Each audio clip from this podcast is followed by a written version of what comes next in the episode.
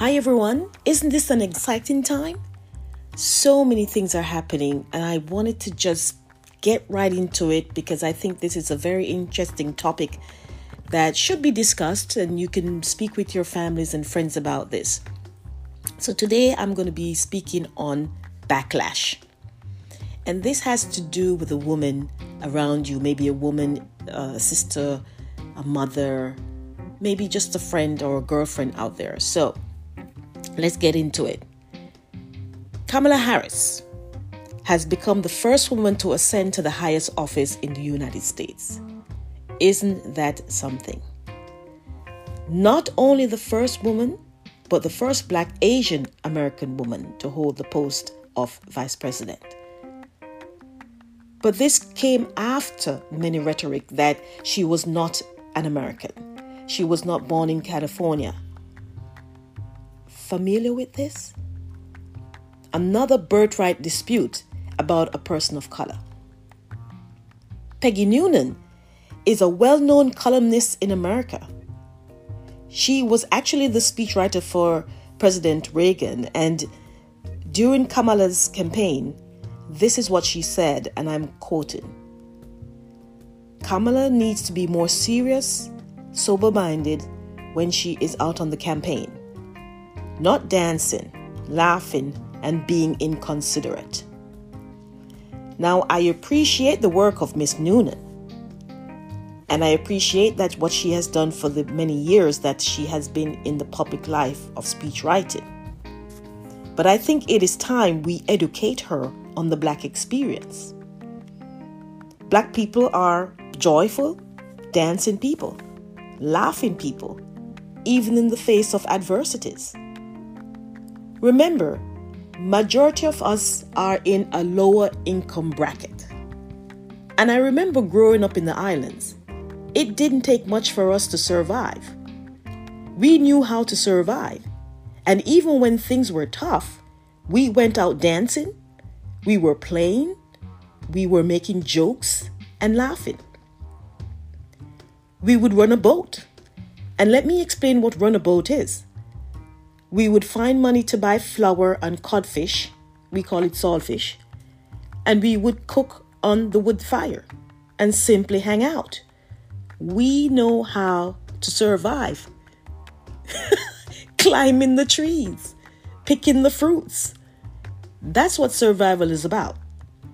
So Kamala is part Jamaican, part Indian.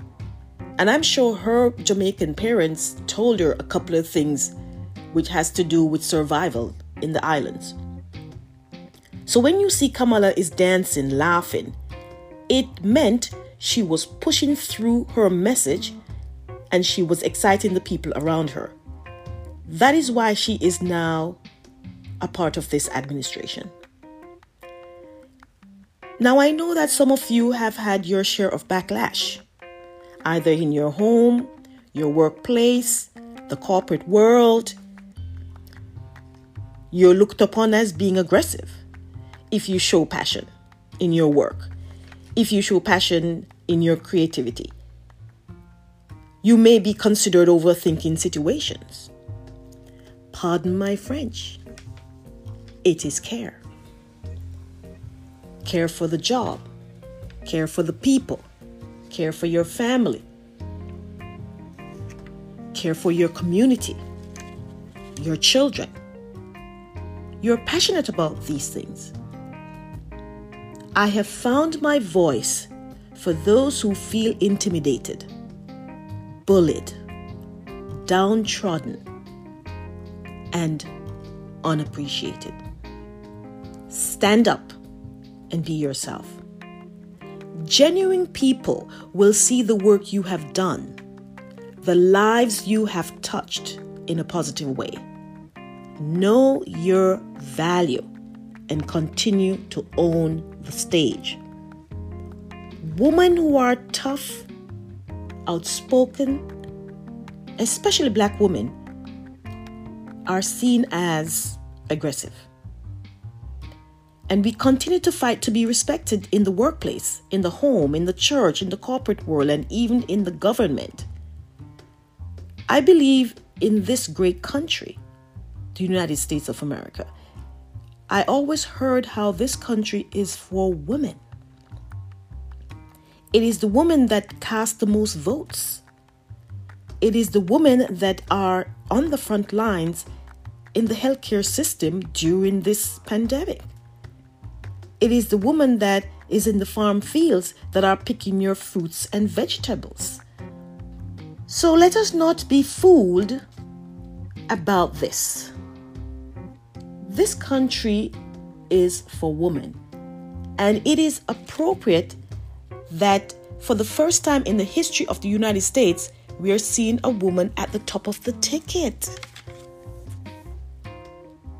Take a moment to listen to Louis Farrakhan and former President Obama, how they speak about their wives, stating that it is their wives that have made them a better man. And I bring this close to home because I see this in my brother. My brother continues to uplift his wife. He knows her struggles, he has seen her hustle, and respects her for who she is a very strong, outgoing, tough black woman who is, funny enough, right now at the front line in the healthcare system fighting this pandemic. Now, you've heard me speak about the woman and how this country is for women. Don't get me wrong, I have not forgotten about the men. As I've said before, when you uplift your woman, when you respect your woman, respect the woman in the workplace, in the home, in the community, this translates into the respect for yourselves. And to a wider spectrum, you are respected. So we know your struggles. We know how hard it is for you to get by at times.